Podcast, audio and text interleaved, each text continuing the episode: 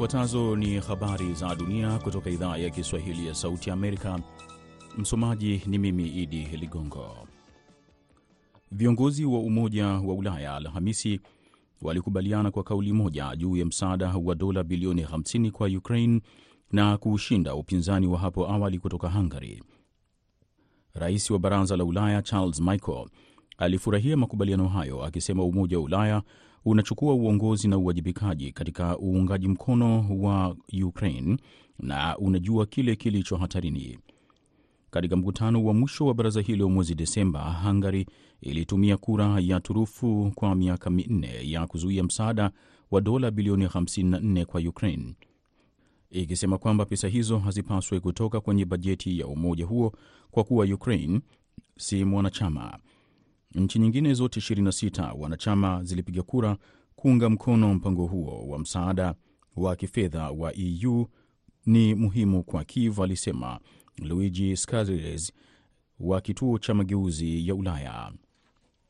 Mkuu wa haki za binadamu wa Umoja wa Mataifa Alhamisi amesikitishwa na shutuma kwamba watu 25 waliuawa na jeshi la Mali na wanajeshi wa kigeni wiki iliyopita katika eneo ambalo limekumbwa na ghasia za wenye msimamo mkali. Shirika la habari la AFP limeripoti kuwa Volkatok pia ameelezea wasiwasi wake wa mauaji ya watu wengine 30 katika mashambulizi ya mwishoni mwa juma katikati ya Mali, hasa kule kwenye ghasia.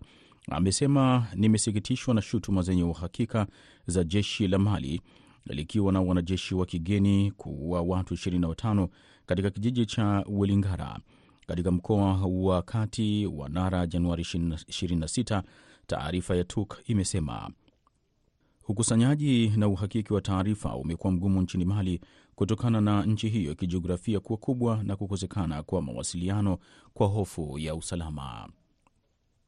Israeli Alhamisi imesema wanajeshi wake walipambana na wanamgambo wa Hamas kote ukanda wa Gaza, ikiwa ni pamoja na kuwaua dazeni ya wapiganaji katikati na kaskazini wa Gaza, huku mashambulizi ya anga ya Israel yakipiga Khan Younis, sehemu ya kusini ya ukanda huo.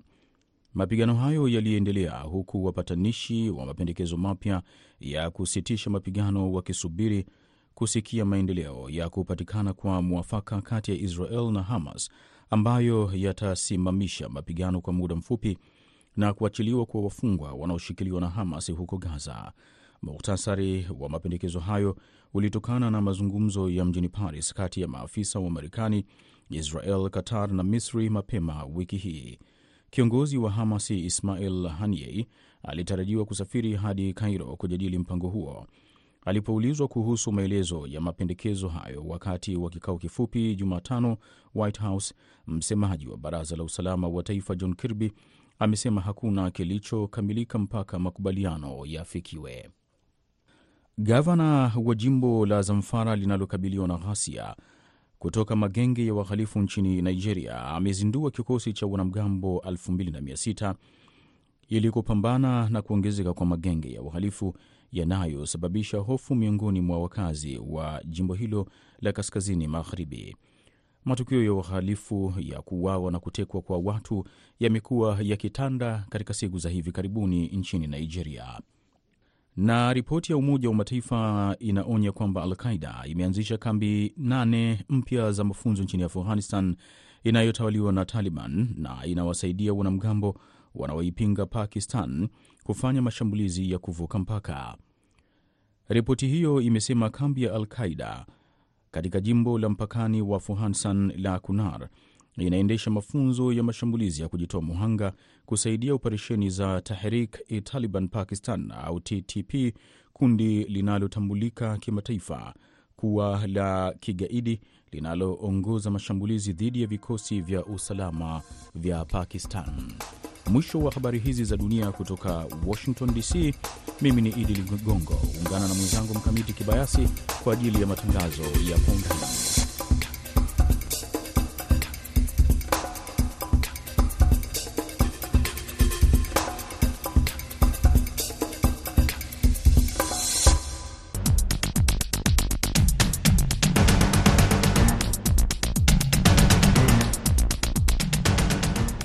Karibu msikilizaji katika kipindi cha Kwa Undani cha idhaa ya Kiswahili ya Sauti ya Amerika, VOA.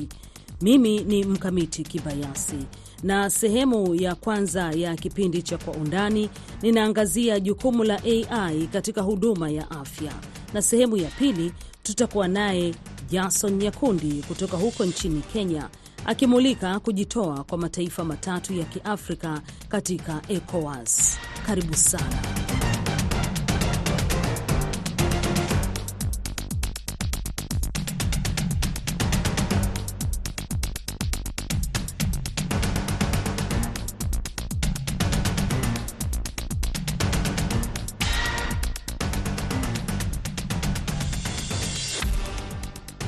Nam, mageuzi ya kidijitali yanaathiri jinsi njia ya huduma ya afya inavyotolewa na yanaweza pia kusukuma mustakbali wa afya. Wataalam wa huduma za afya wanaahidi kwamba hakutakuwa na upungufu katika mapinduzi ya kidijitali katika miaka ijayo. Huenda hiyo ni habari njema kwako na kwangu pia. Miongoni mwa mambo mengine, programu ya AI inazidi kutumika kwa utambuzi pamoja na mipango ya matibabu, kuanzia ugunduzi wa mapema wa ugonjwa hadi upasuaji unaofanyika kwa kusaidiwa na roboti, dawa binafsi kwa kutumia DNA za watu ili kurekebisha huduma zao za afya pia zimeongezeka katika miongo ya hivi karibuni. Ni kulingana na wataalam wa matibabu katika chuo kikuu cha Utah hapa nchini Marekani. Ili kufahamu faida, changamoto pamoja na madhaifu, kwenye laini ya simu ni naye Dr Remigius Rugakingila wa hospitali ya Benjamin Mkapa huko Tanzania, ambaye kwa sasa yupo Israel katika masuala yanayohusiana kabisa na huduma za afya na AI. Dr Remigius, tuangazie, je, faida za AI katika huduma ya afya zimeongezeka kwa kiwango gani? Akili bandia au artificial intelligence kama ambavyo imekuwa inatamkwa au AI kwa kifupi. Artificial intelligence au AI inamsaidia mwanadamu. Kinachofanya ni kwamba binadamu amesomwa vizuri, inajulikana akili yake iko vipi na inaendaje. Kwa hiyo vimetengenezwa models au vimetengenezwa vitu ambavyo vinafanana kabisa na jinsi ya kufikiri kwa binadamu. Kwa hiyo vinatumika kwenye afya. Utaangalia ndani ya mahospitali sahizi ni kitu ambacho kinakuja kwa nguvu kwenye data za wagonjwa utavyoenda kwenye utengenezaji wa madawa maabara.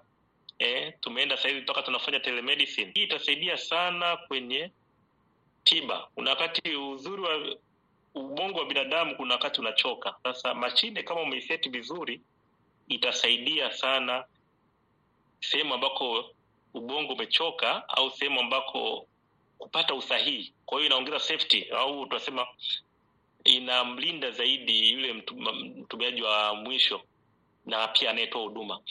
Kwa hiyo AI itasaidia sana, na tutakuja kuona jinsi gani ambako inavyokuwa inatumika ndani ya hospitali, kuanzia mtu anavyoingia ndani ya hospitalini e, mpaka anapoenda kuhudumiwa.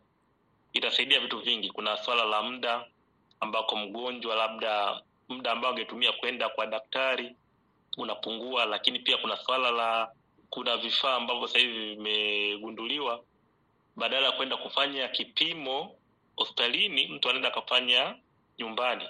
E, kwa mfano akapima mkojo na majibu yakampa majibu, kwa hiyo ikabaki ule muda kidogo tu wa kuwasiliana na uh, daktari na akapata majibu na akatibiwa.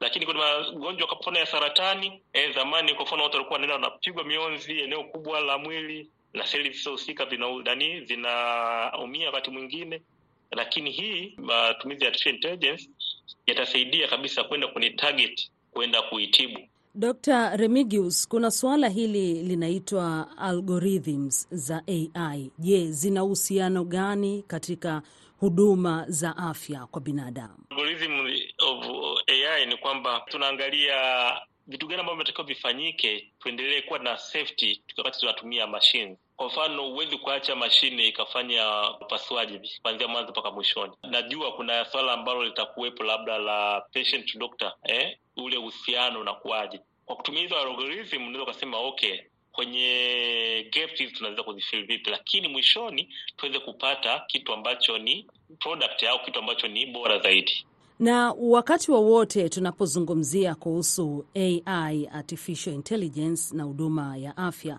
hatuwezi pia kuacha kuzungumzia madhaifu pamoja na changamoto zake katika mfumo wa huduma za afya, na moja kati ya hili ni suala la upataji wa takwimu au data thabiti. Hii inakuwa vipi? kwenye suala la upatikanaji wa data kuna vitu vingi ambavyo vinabidi vifanyike ili kuwe tuna matumizi sahihi ya akili bandia au ai kwa wenzetu ambako kwa sababu napo nakompea nyumbani na nakompea sehemu ambako nipo ambako ni kwenye first world ni kwamba tayari hizo gaps waliziona. Kwa mfano jinsi ya uchukuaji wa data unakuta tayari wana data sheet ambazo ni nzuri au vile vipokeleo vya data vya taarifa ambavyo vinasaidia na wanazitunza vizuri eidha katika cloud kama mnavyoona au zinavyotunzwa kwenye vifaa ambavyo vinaweza vikapokelea data nyingi ilia zipo kwa ajili ya- kuzilinda zile data na kumlinda mtu anayetumia AI. Lakini nikirudi katika swala la tiba ni kwamba teknolojia mara zote ukiangalia katika muunda ni miongo tuliyopita ni kwamba teknolojia imekuwa inasababisha kufanya tiba ambayo inakuwa ni bora zaidi na inachosaidia pia ni kwamba tunakuwa ni precise au niseme yani unakuwa na uhakika na ile tiba unayo- unayoitoa inapunguza ule muda ambao ungetumia kwenye tiba. Mtu kama anaumwa anaweza kaenda kitu kingine baada ya kuwa ameshatibiwa. Lakini pia tumeangalia nchi nyingi sahizi life, imeongezeka kwa sababu ya kusandwich au kuunganisha teknolojia ndani ya tiba. Kwa hiyo nikiangalia tukiweza kuangalia gaps zilizoko kwa mfano hizo za kuweza kulinda data kuweka miundombinu iliyo bora. Nadhani ni kitu ambacho ni bora na ni kitu lazima ambacho kitatuletea faida kubwa. Lakini pia nitoe angalizo pia. Mara nyingi vifaa vyetu tunavitoa tunavitoa nchi za magharibi kwa ajili ya matibabu bora. Huwe ni muda mwafaka sahizi wa watu kuanza kujifunza kile kinaendelea duniani. E, mashine zinapotengenezwa zinatengenezwaje Unapozungumzia mfumo wa afya daima, kuna usiri ndani ya mfumo wa afya ambao unajulikana kama HIPAA kwa hapa Marekani. E, ni namna ya kutunza uh, siri za mgonjwa kama vile maelezo yao ya kibinafsi, magonjwa, kundi la damu, hali ya mzio na mengineyo. Suala la faragha na usalama wa AI unakuwaje katika mfumo wa afya? Ni kitu ambacho kwa navyoona kwenye nchi za wenzetu ni kwamba swala la siri litakuwa ni kubwa na litakuwepo pale pale. Kwa sababu katika afya ni kwamba tuna ethics na hivi vifaa vinavyotengenezwa ni kwamba sisi ndio tunavimonita kwa hiyo labda kitachoongezeka kwa sababu pia kuna engineers wanaongezeka ambao ni biomedical engineers e, ambao watakuwa wanaingia. Kuna kundi ambalo litaingia e, la paramedics ambalo pia itabidi e, wa wawe wanaapa kama tunavyoapa madaktari ili kutunza zile siri sasa hivi ukishaona kuwa unafanya operation kwa mfano wanaingia watu mbalimbali wa mashine na nini lakini nadhani wakijua kabisa kwamba wanaingia ni mazingira ambayo ni ya hospitali e, usiri uwepo. E, usiri uwepo zile ethics wanaambiwa abc wanabidi waingie kwenye watu wapewe semina elekezi ya kufanya kazi katika eneo hili. Kwa hiyo kwenye suala la ai the same. Yani itakuwa ni sawa sawa ni kwamba usiri wa mgonjwa lazima utakuwepo na na hakika utakuwepo.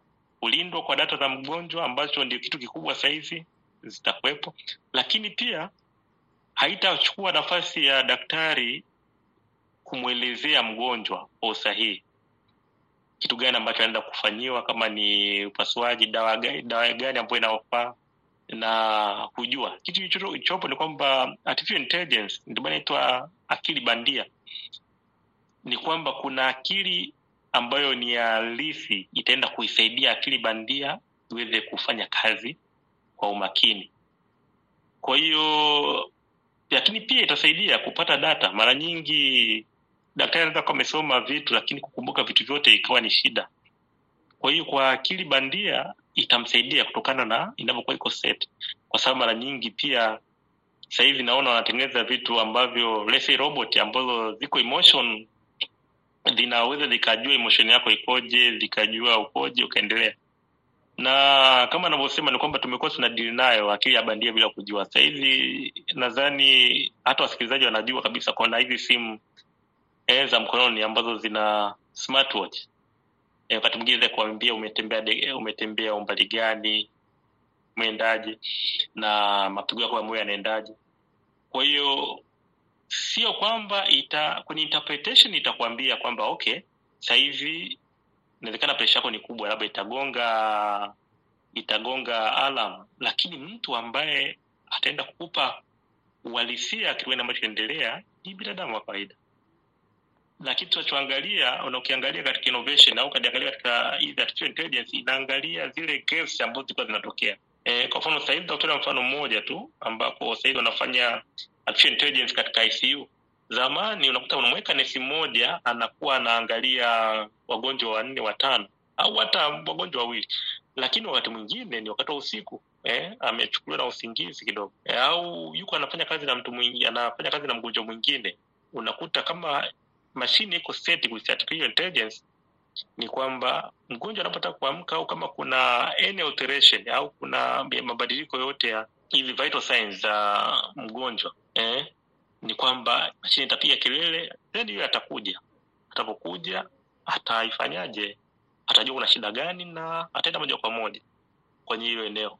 Shukrani sana Dr Remigius Rugakingila kutoka hospitali ya Benjamin Mkapa huko nchini Tanzania, ambaye kwa hivi sasa upo Israel katika masuala ya mafunzo yanayohusiana kabisa na huduma za afya na AI. Msikilizaji, bila shaka umeelimika katika sehemu hii ya kwanza ya kipindi cha Kwa Undani kilichoangazia jukumu la AI katika huduma ya afya, ikimulika faida, changamoto na mengineyo. Mimi ni Mkamiti Kibayasi, na sehemu ya pili ya Kwa Undani tutaangazia kujitoa kwa mataifa matatu ya Afrika katika kundi la ECOWAS. Utakuwa naye Jason Nyakundi.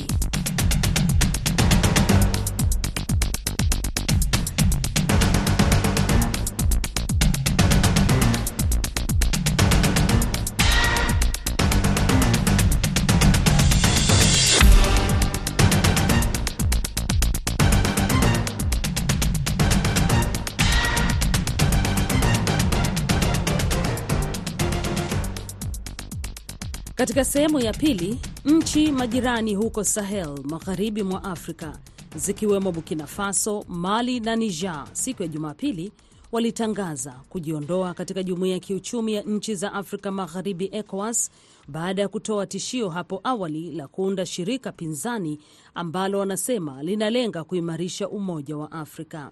ECOWAS iliyoundwa takriban miaka 50 iliyopita imeonyesha dalili za kuanza kusambaratika baada ya wanachama wengine kuwekewa vikwazo na kutimuliwa kutoka jumuiya kufuatia mapinduzi ya kijeshi yaliyotokea nchini mwao. Basi Sauti ya Amerika na mwandishi wake Jason Nyakundi akiwa Kenya anaangazia kiini cha migogoro hii baina ya mataifa ya Afrika. Je, huenda imechangiwa na ushindani kwa mataifa makubwa duniani barani Afrika? Endelea kusikiliza. Nchi hizo tatu, Burkina Faso, Mali na Niger, ambazo zote hazipakani na bahari, zimekumbwa na mapinduzi ya kijeshi kwa angalau mwaka uliopita, na zote ziko chini ya vikwazo kutoka ECOWAS na pia kufukuzwa kutoka Umoja wa Afrika AU, ambao wote wameharamisha mapinduzi ya kijeshi katika sheria zao. ECOWAS ni muunganiko wa nchi 15 za Afrika Magharibi na ulianzishwa ili kukuza ushirikiano wa kikanda kupitia usafiri huru wa watu wao na biashara. Jumuiya hiyo imekuwa chini ya shinikizo tangu Agosti 2020 wakati jeshi nchini Mali lilipofanya mapinduzi na kumwondoa rais aliyechaguliwa kidemokrasia, huku kukiwa na juhudi za kurejesha nchi katika utawala wa kiraia. Jeshi lilifanya mapinduzi ya pili ndani ya mwaka mmoja, mwaka 2021. Tangu wakati huo jumla mapinduzi sita yaliyofau tangu wakati huo jumla ma... tangu wakati huo jumla jumla ya mapinduzi sita yaliyofaulu yamefanyika katika eneo hilo, huku nchi nne kwa sasa zikiwa chini ya utawala wa kijeshi. Kumekuwa na angalau majaribio mengine matano ya mapinduzi yaliyoshindwa, yakiwemo mawili nchini Guinea Bissau, mawili nchini Sierra Leone na moja nchini Gambia. mapinduzi ya hivi punde ya kuiondoa serikali iliyochaguliwa kidemokrasia katika eneo hilo yalitokea Niger mnamo Julai mwaka 2023. Tom Ndahiro ni mchambuzi wa siasa nchini Rwanda. Uh, nadhani itakuwa ni bora kwa ECOWAS yenyewe kujipanga kuangalia ni matatizo gani ambayo yame yamesababisha baadhi ya nchi kwanza kurejea katika utawala wa kijeshi. Uh, pili ni kitu gani kinaweza kufanya mshikamano wao usiyumbe, na pia kuangalia matatizo yaliyokuwa katika nchi za nyingi za za ECOWAS ambazo zi, nyingi kati ya hizo nchi ni nchi zilizokuwa zinatawaliwa na Ufaransa. Uh, nchi hizo zimekuwa katika hali ambayo ina utata mkubwa, kwa sababu zina kwa upande mmoja zinaitwa nchi huru, lakini kwa upande mwingine zilikuwa zinaendeshwa na Ufaransa kama sio nchi huru, hasa hizi nchi ambazo zimekuwa zina, zina, zinatumia sarafu ya uh, inaitwa sefa. Uh, na tatizo lingine ni kwamba ukiangalia nchi hizo ni, zina umaskini mkubwa uh, licha ya uchumi wao kuendeshwa Paris, na ndio maana unaona kuwa katika baadhi ya hizo nchi zimekuwa kidogo zina zinajaribu ku, kuupa mkono wa kuaga uh, nchi ya Ufaransa. Na la mwisho ni kumekuwepo na na wimbi la kushambuliwa na magaidi, na nchi hizo zinadhani kuwa ugaidi huu sio ugaidi wa kawaida wa kidini, ila ni ugaidi ambao mtu anaweza kusema kuwa uh, unapata uhisani kutoka nje ili kuyumba kwa hizo nchi kuwe na manufaa uh, kwa kwa watu ambao wana mkono usioonekana na na ndiyo maana katika ile tangazo la ku, ku, kujiondoa kwenye ECOWAS walikuwa wanasema kuwa tumekuwa na tatizo lakini tatizo hilo halikuwa halikutatuliwa. Uh, nadhani kwangu mimi ndio kitu ambacho mnaweza kukiona. Viongozi wa nchi hizo tatu katika taarifa iliyotolewa Jumapili walieleza kuwa ni dhuluma kutokana na vikwazo vilivyowekewa nchi zao, wakiapa kuondoka katika jumuiya bila kuchelewa. Walisema jumuiya ilishindwa kusaidia mataifa hayo katika mapambano yao dhidi ya ugaidi na ukosefu wa usalama, na kuongeza kuwa hatua yao ni uamuzi huru. Nchi hizo zote zimekuwa zikijitahidi kukabiliana na ghasia kutoka kwa wanamgambo na umaskini. Licha ya mvutano, uongozi wa Niger ulikuwa na matumaini ya kutatuliwa kwa tofauti kati yake na ECOWAS kupitia mazungumzo kuhusu tofauti ambazo zimesababisha vikwazo vizito dhidi yake. Inabidi mtu aangalie yale uh, madai ya waliofanya mapinduzi walifanya, walifanya mapinduzi wakidai kuwa kulikuwa na tatizo gani katika nchi hizo. Ugaidi ambao umekuwa ukisumbua baadhi ya nchi hasa tukisema Burkina Faso na, na, na Mali na kwa sehemu ndogo uh, Niger ulitokana na nini? So, masuala ya uchumi ya nchi za nje zilizokuwa zina naweza nitumie neno ku, kupora nchi hizo hasa Niger, una, unajua ina madini ya uranium. Nadhani kwamba kujiuliza maswali ni nini, ni kwa nini demokrasia imeshindwa, wapi viongozi walioondolewa wamesababishwa na nini? Je, tumerudi kwenye wimbi la miaka ya sitini na sabini la, ku, la, la mapinduzi? Lazima tujiulize, Afrika jiulize, kuna tatizo gani? Kutatua migogoro hiyo na kurejesha utawala wa kiraia kupitia kwenye mazungumzo na viongozi waliopo sasa hivi ni, ni jambo jipya au ambayo ni, ni mtazamo mpya tofauti na ule wa mwanzo uliokuwa wanasema kuwa kutafuta suluhu kijeshi. Kwa hiyo ni nadhani ni, ni kitu muhimu kuangalia kuwa mgogoro huu kama inavyo ilivyo e, ilivyotoka kwenye tangazo la ECOWAS na baadaye kwenye tangazo la African Union, huo utaratibu wa kurejesha utawala wa kiraia kupitia mazungumzo utafanyika vipi? Nani atahusika? Nani atakuwa msuluhishi? Uh, na kitu gani kitazungumzwa? Nadhani hayo mambo yanapaswa ku, ku, kuangaliwa na yaangaliwe kwa undani uh, na, au, na kwa ufasaha zaidi. Hatua hiyo ya Jumapili ilikuja siku moja baada ya ujumbe wa ECOWAS uliotarajiwa kukutana mjini Niamey kukosa kufanyika. Nchi hizo tatu mwaka jana zilitangaza kuundwa kwa muungano wa nchi za Sahel ambao wanatarajiwa kuutumia kurejesha utulivu na ustawi wa kiuchumi. Uhusiano kati ya ECOWAS na nchi wanachama wake walio chini ya utawala wa kijeshi ulidorora kutokana na uhusiano mbaya na mataifa ya Magharibi, hasa Ufaransa ambayo imetimuliwa kutoka nchi zote tatu. Ufaransa ilikuwa muungaji mkono mkuu katika vita dhidi ya waasi katika eneo hilo. Kujiondoa kwake kumesababisha mvutano kuongezeka katika eneo hilo. Kujiondoa huku kutokuwa na madhara makubwa, ikizingatiwa kwamba jumuiya inahakikisha usafiri bila visa na haki ya makazi na kufanya kazi katika nchi wanachama. Na Bendo wa Moto naye ni mchambuzi wa siasa nchini Uganda. Sisi wanaoangalia mambo vile inavyoenda, unaweza kufikiri hawa majemedari kwa njia moja wanaweza kuwa na sababu za kupindua serikali hizi. Swali lirudi kwa hawa wanasiasa, wanasiasa ambao wanatakikana kuwa ndio wakuu wa majeshi ambayo inawapendua. Inatokea nini?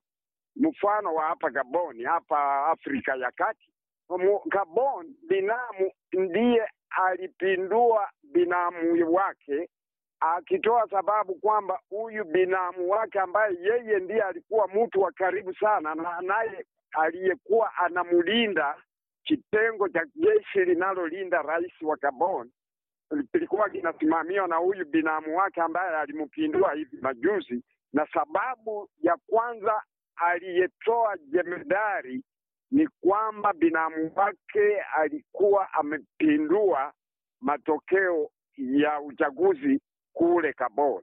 Kwa hivyo majemedari, sisi hatuwezi kuwalaumu asilimia mia moja, na lawama zingine lazima ziendee wanasiasa wao, nao wanapindua serikali za watu ambao hawajawapendelea kuwapa kura. Majemedari kwa kawaida wanasema kwa sababu ya ufisadi. Uh, majemedari wanatoa sababu nyingine ya ufukara wa wananchi wana waliokuwa wengi, na nitaongeza hili ndilo la muhimu zaidi. Nchi hizi tatu ambazo zimejitoa kutoka ECOWAS zilianza nafikiri kufanya, majamadari hao walifanya utafiti wa kindani zaidi, wakaelewa hisia za wananchi wa nchi hizo kabla hawajapindua serikali zao.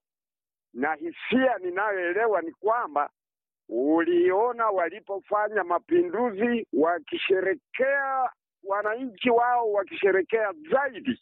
Mali, Burkina Faso na Niger zote zimekuwa wanachama waanzilishi wakati ECOWAS ilipoanzishwa karibu miaka hamsini iliyopita. Wiki iliyopita Burkina Faso ilitangaza kupokea tani elfu ishirini na tano za ngano ya bure kutoka Russia, ambayo ilifungua tena ubalozi wake huko Disemba. Ubalozi huo ulikuwa umefungwa tangu kuanguka kwa Umoja wa Kisovieti. Rusia ni moja ya mataifa makubwa yanayoongeza juhudi za kutafuta ushawishi wa kisiasa na kiuchumi barani Afrika, wengine wakiwemo ni China, India, Uturuki, mataifa ya Guba na Korea Kusini, pamoja na mataifa ya Magharibi na Japan. Shukrani sana Jason Nyakundi kutoka Kenya katika kipindi hiki cha Kwa Undani. Mpaka hapa ndio nakamilisha kipindi cha Kwa Undani usiku wa leo. Kwa niaba ya wote walioshiriki, jina langu ni Mkamiti Kibayasi, ninakutakia usikilizaji mwema wa matangazo yote ya VOA Swahili kutoka hapa Washington DC.